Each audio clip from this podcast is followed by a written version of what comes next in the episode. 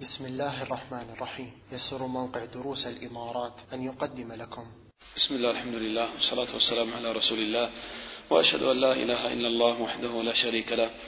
وأشهد أن محمدا عبده ورسوله. أما بعد فيقول الإمام المنذري رحمه الله في كتابه الترغيب والترهيب في باب الترغيب في قول لا إله إلا الله وعن عبد الله بن عمرو رضي الله عنهما أن رسول الله صلى الله عليه وآله وسلم قال إن الله يستخلص رجلا من أمتي على رؤوس الخلائق يوم القيامة فينشر عليه تسعة وتسعين سجلا كل سجل مثل مد البصر من سجلات السيئات.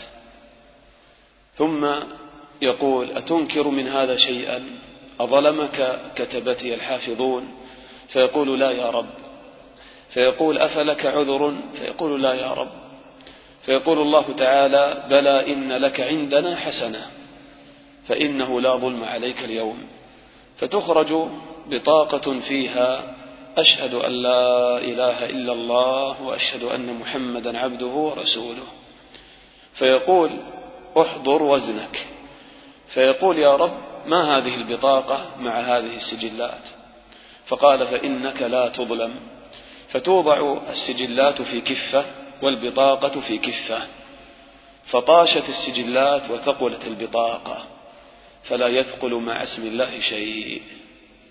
رواه الترمذي وابن ماجه.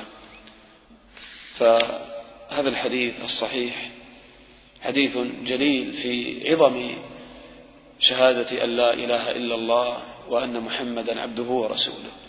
فهذا الرجل من هذه الأمة يؤتى يوم القيامة وينشر عليه تسعة وتسعين سجل من السيئات. وبطاقة واحدة فيها أشهد أن لا إله إلا الله وأشهد أن محمدا عبده ورسوله. النبي صلى الله عليه وسلم قال فطاشت السجلات وثقلت البطاقة. فتأمل إلى ثقل هذه الكلمة في الميزان. وعظم شأن هذه الكلمة الطيبة لا إله إلا الله. كلمة عظيمة كما مر معنا في وصية نوح لو كانت السماوات والأرض في كفة ولا إله إلا الله في كفة رجحت بهن لا إله إلا الله. ولو كانت السماوات والأرض حلقة مبهمة لقصمتهن لا إله إلا الله. وهنا لا إله إلا الله تثقل وتطيش هذه السجلات 99 سجل كل سجل كمد البصر. فهذه الحسنة الواحدة لا إله إلا الله أحرقت كل السيئات. ونجا صاحبها ودخل الجنة. تأمل إلى عظم شأن هذه الكلمة. وهنا يتساءل المسلم يقول كل مسلم عنده هذه البطاقة ولكن كثير من المسلمين قد يدخل النار بسبب ذنوبه لأن السيئات ترجح على الحسنات. نعم. لأنه ما قال لا إله إلا الله بصدق ويقين كما قال هذا الإنسان. فهذا الحديث يحمل على أن هذا الرجل لما قال أشهد أن لا إله إلا الله وأشهد أن محمدا عبده ورسوله قالها بصدق ويقين فكانت كالتوبة إلى الله جل وعلا وربما كان هذا في آخر حياته. فهذه الكلمة أحرقت كل المعاصي كل السيئات التي عملها. أما أن يقول المسلم لا إله إلا الله وقلبه متأله ومتعلق بشيء آخر يحب الدنيا وشهواتها ويلهث خلفها يرضى لأجل الدنيا ويسخط لأجل الدنيا ويعصي الله على حساب دينه ويقدم الدنيا على الآخرة. فقد ما يكون عنده هذا الفضل العظيم. ما تكون لا إله إلا الله في ميزانك بمثل ما تكون في ميزان هذا الرجل. ما يكون لها وزن لماذا؟ لأن ما خرجت من قلب خاشع صادق. فالعبرة في هذه الأذكار الإخوة بما يقوم في قلبك. تأمل هذا قال لا إله إلا الله محمد رسول الله. تأمل كيف ثقلت الميزان. فعلى المسلم أن ينتبه لهذا وأنه يصدق مع الله في أذكاره. حتى يكون لهذه الأذكار وزن عظيم. هذه الأذكار الإخوة في حد ذاتها هي من يعني أعظم ما يثقل ميزانك هذه الأذكار. هذه الكلمات الطيبة والله من أعظم ما يملأ الميزان ويثقل الميزان كما في هذه الأحاديث ولا يذكر مع اسم الله شيء. لكن فقط انتبه لهذا الموضوع. قلها بقلب صادق بقلب تائب بقلب منيب إلى الله. لا إله إلا الله لا معبود بحق إلا الله لا محبوب في قلبي إلا الله لا معظم في قلبي إلا الله. همي في الدنيا الله تعالى وعبادة الله. الدنيا ملعونة ملعون ما فيها كما قال النبي صلى الله عليه وسلم. الدنيا ملعونة ملعون ما فيها إلا ذكر الله وما والاه. وعالما ومتعلما يصبح في قلبك قدر الله تعالى عظيم وما يقربك إلى الله تعالى هو همك في هذه الدنيا. فتقول هذه الكلمة بهذا الصدق وتقول أشهد أن محمدا عبده ورسوله فأتبعه وأحبه لا أترك صغيرة ولا كبيرة من سنته إلا وأحرص عليها.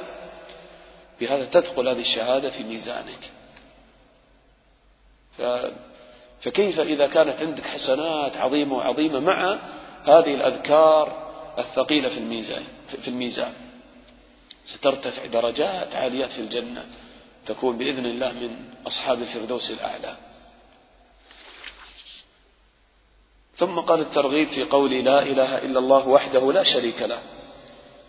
قال عن أبي أيوب رضي الله عنه أن رسول الله صلى الله عليه وسلم قال من قال لا إله إلا الله وحده لا شريك له هذا كالتأكيد لا وحده لا شريك له. لا إله إلا الله والعبرة في هذه الكلمة بالإخلاص. لذلك هذه الكلمة جاءت بهذين الركنين بالنفي والإثبات. ما قال الله إله؟ لا قال لا إله إلا الله. لأن النفي المحض تعطيل ولا حقيقة له. قلت لا إله هذا قول الشيوعيين الشيوعيون هكذا لا يثبتون آلهة لا إله والحياة مادة وهكذا. فالتعطيل المحض هذا النفي المحض تعطيل. والإثبات المحض لا يمنع من المشاركة.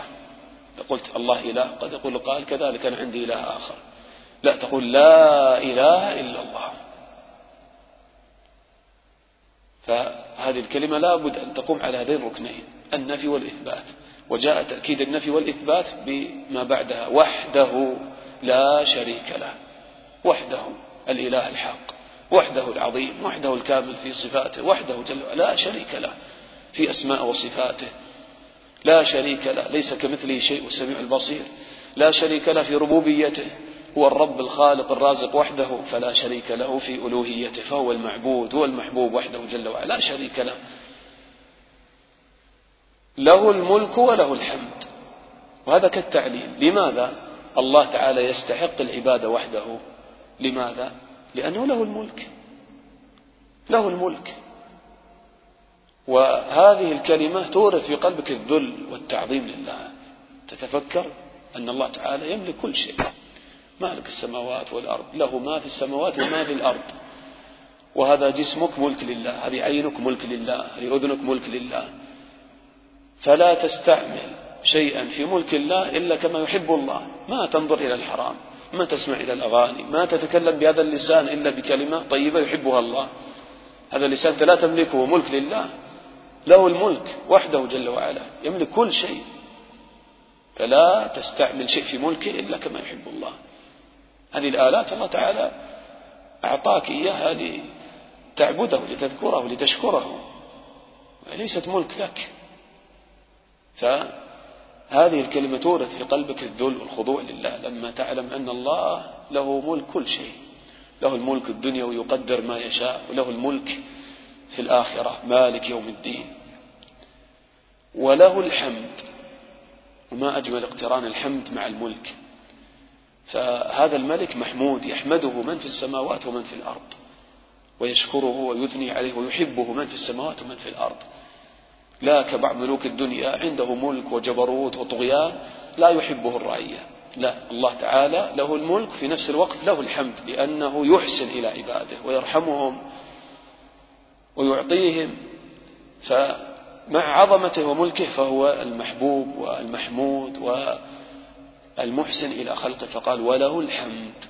والحمد يورد في قلبك المحبة. لما تتذكر نعم الله أن الله هداني للإسلام جعلنا للسنة حبب إلي الإيمان ودروس العلم وفقني للصلاة والخشوع فيها وفقني العلم النافع. له الحمد أعطاني الصحة والمال والعافية والأهل والولد والمال. وله الحمد على كل شيء. وله الحمد له المحامد فهو له صفات الكمال والجلال والجمال. له الحمد فهذا يورد في قلبك المحبة. فتأمل كيف جمعت هاتان الكلمتان ركني العبادة. له الملك فيه إشارة إلى الذل وله الحمد فيه إشارة إلى المحبة. والعبادة تقوم على هذين الركنين المحبة والتعظيم والذل. ثم ذكر صفة إليها مرجع الصفات وهو على كل شيء قدير. وهو على كل شيء قدير. القدرة الكاملة على كل شيء قدير. هذه الصفة من أشرف الصفات وأعظمها لأن آه، يعني مرجع الصفات لتمام القدرة في الحقيقة لو تفكرت. فالملك مبني على القدرة. أما ملك ضعيف عاجز ملكه ليس له وزن. والحمد وإيصال الخير والرحمة والإحسان إلى الناس ما يكون إلا عن قدرة. الإنسان قد يكون عنده حب لنفع الناس لكنه عاجز ما يستطيع أن يمشي ولا يستطيع أن يتحرك ولا يستطيع أن يعطي. بل حتى العلم العلم. فمرجعه إلى القدرة. الإنسان إذا ما كان عنده عقل ما كان عنده يعني قدرة ما يستطيع أن يتعلم. كم من إنسان يريد العلم لكنه عاجز فما يستطيع. فالقدرة من أشرف الصفات وأجل الصفات فختمت بهذه الكلمة الطيبة وهو على كل شيء قدير. والقدر في الحقيقة قدرة الله. القدر الركن العظيم من أركان الإيمان هو قدرة الله. كما قال الإمام أحمد في القدر قدرة الله. لأن معنى القدر ماذا؟ أن الله تعالى يعلم كل شيء وقدر كل شيء وخلق كل شيء فلا يكون في ملكه إلا ما يشاء. هذا لتمام قدرته. فالإيمان بالقدر هو في الحقيقة إيمان بقدرة الله. تأمل كيف أفرد هذا الركن مع أنه يندرج في الإيمان بالله لكن لعظم شأن القدرة والإيمان بالقدر وهو على كل شيء قدير. من قال هذه الكلمة عشر مرات قال كان كمن أعتق أربعة أنفس من ولد إسماعيل رواه البخاري ومسلم. كان كمن أعتق أربعة أنفس من ولد إسماعيل وقال من ولد من ولد إسماعيل يعني لأن آه، يعني العتق كلما كان يعني العبد المملوك المعتق أشرف وأثمن وأغلى كلما كان الأجر أعظم. فما بالك إذا كان العتق من ولد إسماعيل يعني من العرب. فيعني هذا من باب يعني آه، الإشارة إلى عظم الأجر والثواب. وهذا كما يذكر العلماء هذا كله من باب التشبيه والتقريب وإلا حسنة واحدة في الآخرة لا تساوي لها الدنيا. قال وعن البراء بن عازب رضي الله عنه أن رسول الله صلى الله عليه وسلم قال من منح منيحة ورق أو منيحة لبن أو هدى زقاقا فهو كعتاق نسمة. ومن قال لا إله إلا الله وحده لا شريك له له الملك وله الحمد وهو على كل شيء قدير فهو كعتق نسمة رواه أحمد. نعم. قال من منح منيحة ورق والورق هو الفضة أو منيحة لبن الشاة ذات اللبن يعطيها الإنسان لجاره أو لزميله حتى يستفيد من لبنها ثم يرجعها إليه. أو هدى زقاقا. ما جاء تفسير الزقاق هنا؟ من يعرف تفسير هذه الكلمة؟ ها؟ ما يحضرني الآن تفسيرها نراجع إن شاء الله التفسير ونأتي به في الدرس القادم. قال أو هدى زقاقا. فهو كعتاق نسمة. ومن قال لا إله إلا الله وحده لا شريك له له الملك وله الحمد وهو على كل شيء قدير فهو كعتق نسمة. والإنسان إذا أعتق نسمة أعتق عبدا فكما أخبر النبي صلى الله عليه وسلم أعتق الله بكل عضو منه عضوا منه من النار. يعني هذا في إشارة إلى العتق من النيران.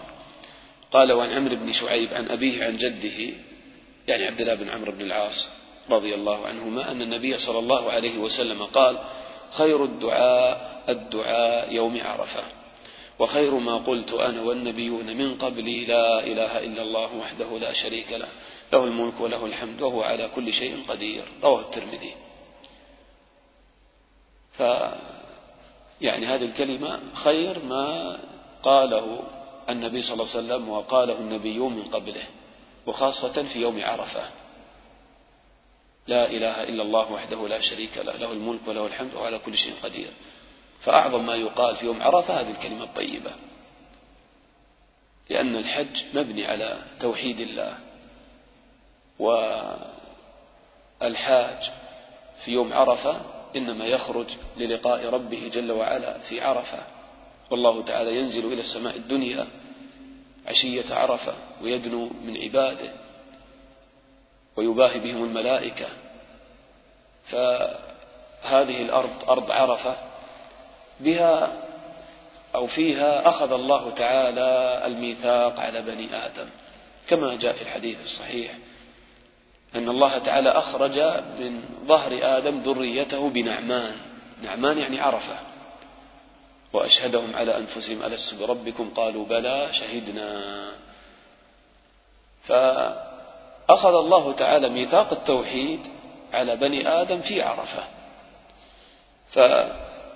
فالإنسان إذا تيسر له في كل سنة أن يذهب إلى ذلك المكان وقت الحج عند نزول الرب جل وعلا فيجدد هذا الميثاق. يجدد توحيده. فكان أعظم ما يقال في تلك الأرض هذه الكلمة كلمة الميثاق العظيم توحيد الله. لا إله إلا الله وحده لا شريك له. له الملك وله الحمد وعلى كل شيء قدير. وكما ذكر ابن تيمية أن الله تعالى يفتح على قلوب الحجيج في ذلك المكان وفي ذلك الزمان من أنواع الألطاف والأنوار والعبوديات ما لا يعلمه إلا الله. وخاصة وهو يقول هذه الكلمة تنفتح والله من المعاني الإيمانية واللطائف والأنوار في قلبك ما لا تشعر به من قبل. وتتلذذ بهذه الكلمة غاية التلذذ في ذلك المكان وفي ذلك الزمان وأنت تشعر بقرب الرب جل وعلا وهو ينادي عباده ويقول أفيضوا عبادي مغفورا لكم ولمن شفعتم له. انظروا إلى عبادي جاءوني شعثا غبرا. فما أجمل هذه الكلمة في ذلك الموطن وفي ذلك الزمان. فيرسخ الإيمان في القلب ويعني تشتعل المحبة في القلب لله جل وعلا. بهذه الكلمة ويتعلق القلب بالله تعالى محبة وتعظيما. وكما ثبت عن بعض السلف أنه كان في عرفة وأظنه ابن عمر رضي الله عنه أنه وقف في عرفة فيقول صاحبه فما سمعته يزيد على هذه الكلمة. يعني في عرفة غالب وقته هذه الكلمة كما أرشد النبي صلى الله عليه وسلم. مع الدعاء فأكثر ما يقول هذه الكلمة الطيبة. فهنيئا لمن يعني حقق توحيد الله وفهم معاني التوحيد وشيئا من معاني العظمة والأسماء الحسنى فهذا من أعظم الأسباب التي من أجلها يفتح الله تعالى على قلب عبده من الأنوار والمعاني الإيمانية. إنما يخشى الله من عباده العلماء. لذلك تجد كثير من الناس في عرفة يجلس هكذا ولا يعرف ما يقول. يقول دعوت ومليت تجده يذهب يمينا ويسارا. لكن هناك ينفعك العلم النافع العلم بتوحيد الله وبعظمة الله لأنك تتلذذ بهذا تتلذذ بهذه الأذكار الطيبة بهذه الكلمة الطيبة العظيمة. وقال المؤلف بعد ذلك قال المملي وفي أذكار المساء والصباح وما يقوله بعد الصبح والعصر والمغرب ما يقوله إذا دخل السوق وغير, وغير ذلك أحاديث كثيرة من هذا الباب. يعني أظن هذه الكلمة تقال في مواطن كثيرة. ستأتي يعني إن شاء الله لما نشرح الأذكار. ويعني هنا باب أيضا سنقرأه من هذا الكتاب أيضا. يعني في فضل التسبيح والتحميد والتكبير وجوامع التسبيح. فقط هذا آخر باب. والترغيب في قول لا حول ولا قوة إلا بالله. لأن هذه الإخوة التسبيحات يعني هذه الكلمات سبحان الله والحمد لله والله أكبر ولا إله إلا الله هذه أصول الأذكار. أنت لو تتفكر في أذكار الصباح والمساء وأذكار يعني النوم وغيرها كثيرا ما تقرن إما بالتسبيح بالحمد بالتكبير بلا إله إلا الله ما يكاد يخلو ذكر من هذه الكلمات الطيبة.